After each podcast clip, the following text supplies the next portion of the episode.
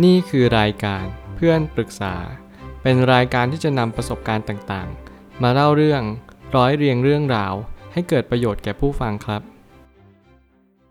สวัสดีครับผมแอดมินเพจเพื่อนปรึกษาครับ วันนี้ผมอยากจะมาชวนคุยเรื่อง เมื่อปัญหาเกิดขึ้น มนุษย์ก็ยังคงมีความห่วงใยข้อความทวิตจากดาไลลามะ ได้เขียนไว้ว่า ดังเช่นมนุษย์ที่เหมือนกันทั้งหมด เรามีความเฉลียวฉลาดอย่างยิ่ง แต่ทำไมบางครั้งถึงสร้างปัญหากับเราล่ะ ทว่าเมื่อไหร่ที่มันขับเคลื่อนด้วยความห่วงใยอบอุ่น จากก้นเบื้องของจิตใจ มันสามารถสร้างสิ่งสร้างสรรค์ และช่วยเหลือได้จริง ๆ นี่คือข้อความที่จะสร้างความถูกต้องให้กับสิ่งที่มีคุณค่าที่สุด ผมอ่านข้อความทวิตนี้แล้วผมรู้สึกว่ามนุษย์มีทั้งสองฝั่ง คือฝั่งช่วยเหลือและทำลายล้าง เมื่อไหร่ก็ตามที่เราเลือกฝั่งได้ เราจะพบเจอความสุขที่แท้จริง ท่านดาไลลามะ ท่านได้สื่อข้อความนี้ เพื่อให้เราได้ตระหนักรู้ว่า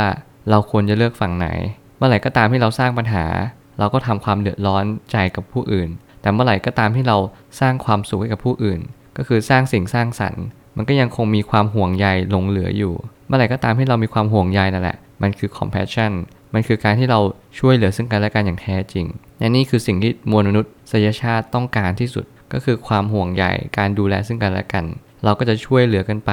ตราบจนโลกนี้ได้ดับสูญกันไป ผมเลยตั้งคำถามขึ้นมาว่า เราควรใช้ความฉลาดเป็นทิศทางที่ถูกต้อง เมื่อไหร่ก็ตามที่เราเลือกความฉลาดไปในทางที่ถูกต้องแล้ว เราก็จะพบเจอความสุขจริง ๆ ที่มันเป็นในความสุขแบบระยะยาว เมื่อไหร่ก็ตามที่เราช่วยเหลือกัน สิ่งที่สำคัญที่สุดคือเรานั่นแหละก็จะช่วยเหลือตัวเราเองได้มากที่สุด ยิ่งเราช่วยเขาเราก็จะได้รับสิ่งที่เราช่วยเหลือ เราจะได้รับผลพลอยได้ไปโดยปริยาย ปัญหาเกิดขึ้นได้ แต่เราก็ควรจะแก้ปัญหานั้นด้วย หลายครั้งที่ปัญหาเกิดขึ้นมา แต่เราเพิกเฉยกับปัญหานั้น เรารู้สึกว่าทำไมต้องไปช่วยปัญหานั้นด้วย ยิ่งเราช่วยปัญหานั้น มันก็จะมีความรู้สึกว่า เออ เฮ้ย ปัญหานั้นมันจะยิ่งใหญ่ขึ้นไปหรือเปล่า แต่มันไม่ใช่ คุณจะต้องหาเหตุหาผลให้เจอว่า เราต้องแก้ไขปัญหาตรงจุด เนี่ยคือคนที่เราสามารถที่จะช่วยเหลือกันได้ คือบางครั้งคุณไม่ต้องกลัวที่จะเจอปัญหา แต่อย่างน้อยเราได้ช่วยเหลือกัน เราได้พยายามไปด้วยกัน มันก็ยังจะพอมีหนทางได้บ้าง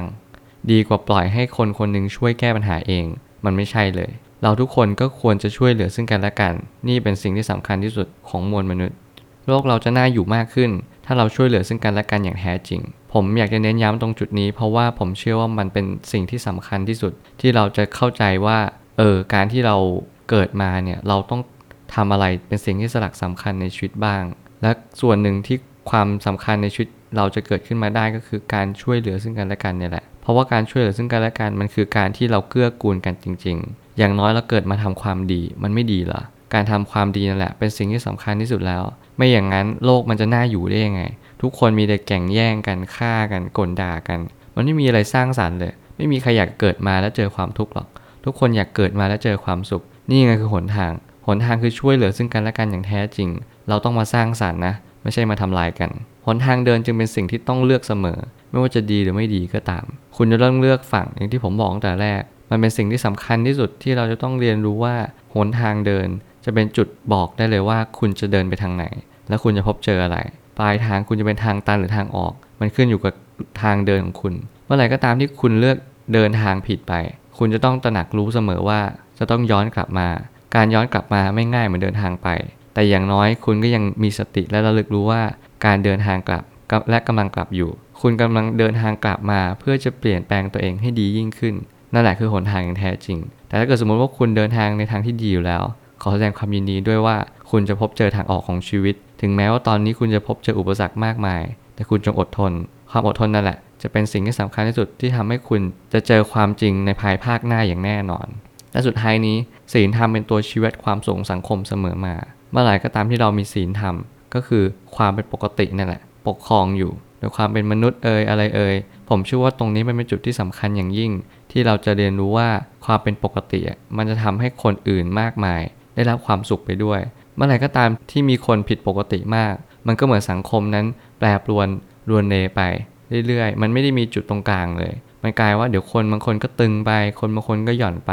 มันหาความสมดุลไม่เจอพอยิ่งไม่เจอความสมดุลมันก็ยิ่งห่างไกลสัจธรรม ห่างไกลความเป็นจริง คนก็ยิ่งหลงโลกพอคนหลงโลกเสร็จมันก็กลายเป็นว่า เราจะไม่สามารถที่จะสร้างสรรค์สิ่งต่างๆ ได้เลย ทุกอย่างมันก็จะเป็นแต่การทำลาย เพราะว่าการจะสร้างสรรค์สิ่งต่างๆ เราต้องสร้างสรรค์แต่ภายในก่อน เราจึงสร้างสรรค์ออกไปจากภายนอก คนส่วนใหญ่ชอบเริ่มที่ภายนอก แต่มันไม่ใช่เลย ทุกอย่างเริ่มต้นที่ภายใน เมื่อไหร่ก็ตามที่ภายในนั้นอัดแน่นไว้ด้วยความรู้ คุณจะสามารถส่งความรู้ออกไปได้ และคุณจะมีพลังใจมากที่สุด ผมเชื่อว่าทุกปัญหาย่อมมีทางออกเสมอขอบคุณครับ รวมถึงคุณสามารถแชร์ประสบการณ์ ผ่านทาง Facebook Twitter และ YouTube และอย่าลืมติด Hashtag เพื่อนปรึกษาหรือ f r ร e n d t a l k a ด้วยนะครับ